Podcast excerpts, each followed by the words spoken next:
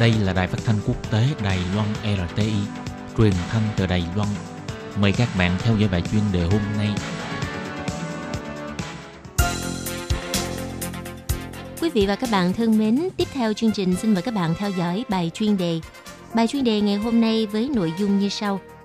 Bắt đầu từ ngày 1 tháng 2, trên toàn Đài Loan sẽ cấm bán và sử dụng loại thuốc diệt cỏ Paraquat gây hại cho môi trường và sức khỏe con người.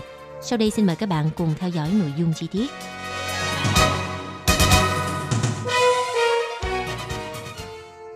Thưa quý vị, Ủy ban Nông nghiệp Đài Loan cho biết, do đã tìm ra loại thuốc nông nghiệp mới có thể thay thế cho loại thuốc diệt cỏ Paraquat.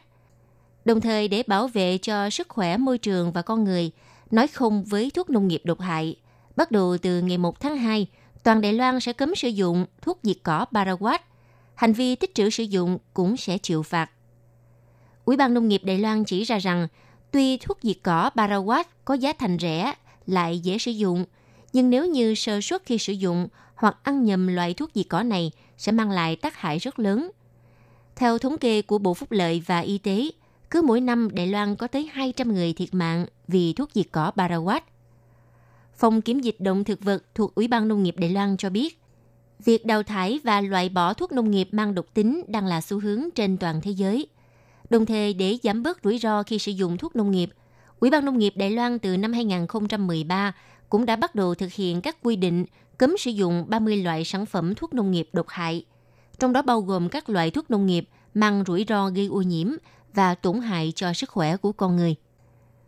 Cục Phòng Kiểm dịch Động thực vật Đài Loan cho biết, 24% thuốc diệt cỏ Paraquat mang lại rủi ro cao do sử dụng không đúng cách. Hơn nữa hiện nay đã có thuốc nông nghiệp mới có thể thay thế. Chính vì vậy, vào ngày 5 tháng 10 năm 2017, đã cho ra công cáo bắt đầu từ ngày 1 tháng 2 năm 2018 cấm gia công thuốc diệt cỏ Paraquat. Đến ngày 1 tháng 2 năm 2019, cho ra quy định cấm phân chia đóng gói thuốc diệt cỏ Paraquat. Và đến ngày 1 tháng 2 năm 2020, toàn Đài Loan sẽ cấm hoàn toàn việc buôn bán và sử dụng loại thuốc diệt cỏ này. Hiện nay có đến 77 nước trên thế giới cấm và hạn chế sử dụng thuốc diệt cỏ Barawat. Cục phòng kiểm dịch động thực vật bổ sung cho biết thêm, các loại thuốc nông nghiệp thay thế khá an toàn. Để giải quyết vấn đề diệt cỏ dại, kể cả loại đất nông nghiệp khác cũng có thể sử dụng hai loại thay thế là thuốc trừ cỏ hoặc chất glufosinate ammonium thuộc nhóm lân hữu cơ và thuốc diệt cỏ glyphosate hợp chất hữu cơ phosphor. Còn đối với loại cây trồng như cam, quýt, trà và lúa nước, vẫn có nhiều loại thuốc trừ cỏ thay thế khác. Ngoài ra, Ủy ban Nông nghiệp sắp tới cũng sẽ đưa ra các biện pháp hỗ trợ, khuyến khích nông dân sử dụng các loại thay thế, đặc biệt những hộ nông dân trồng đậu đỏ không sử dụng thuốc làm rụng lá cây và có cung cấp nguồn gốc xuất xứ công đoạn sản xuất sẽ được thưởng 15.000 đài tệ một hectare còn đối với hộ nông nghiệp sử dụng thuốc rụng lá natri chlorat sẽ được hưởng hỗ trợ 6.500 đồng đài tệ một hecta.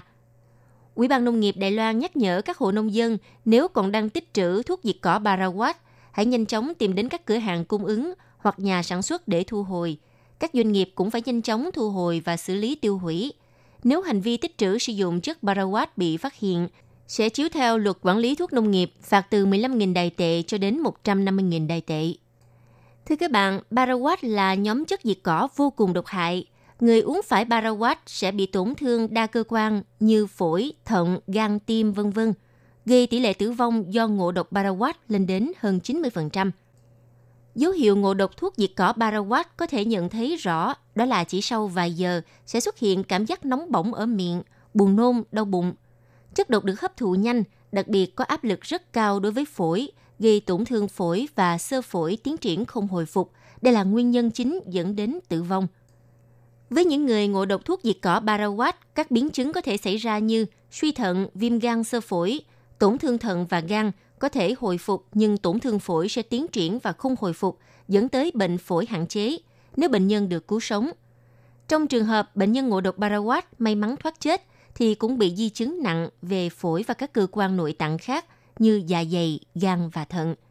Do đó, để cứu sống một người bị ngộ độc Paraquat thì cần một chi phí rất lớn vì phải dùng nhiều loại thuốc thải độc và lọc máu liên tục trong thời gian dài.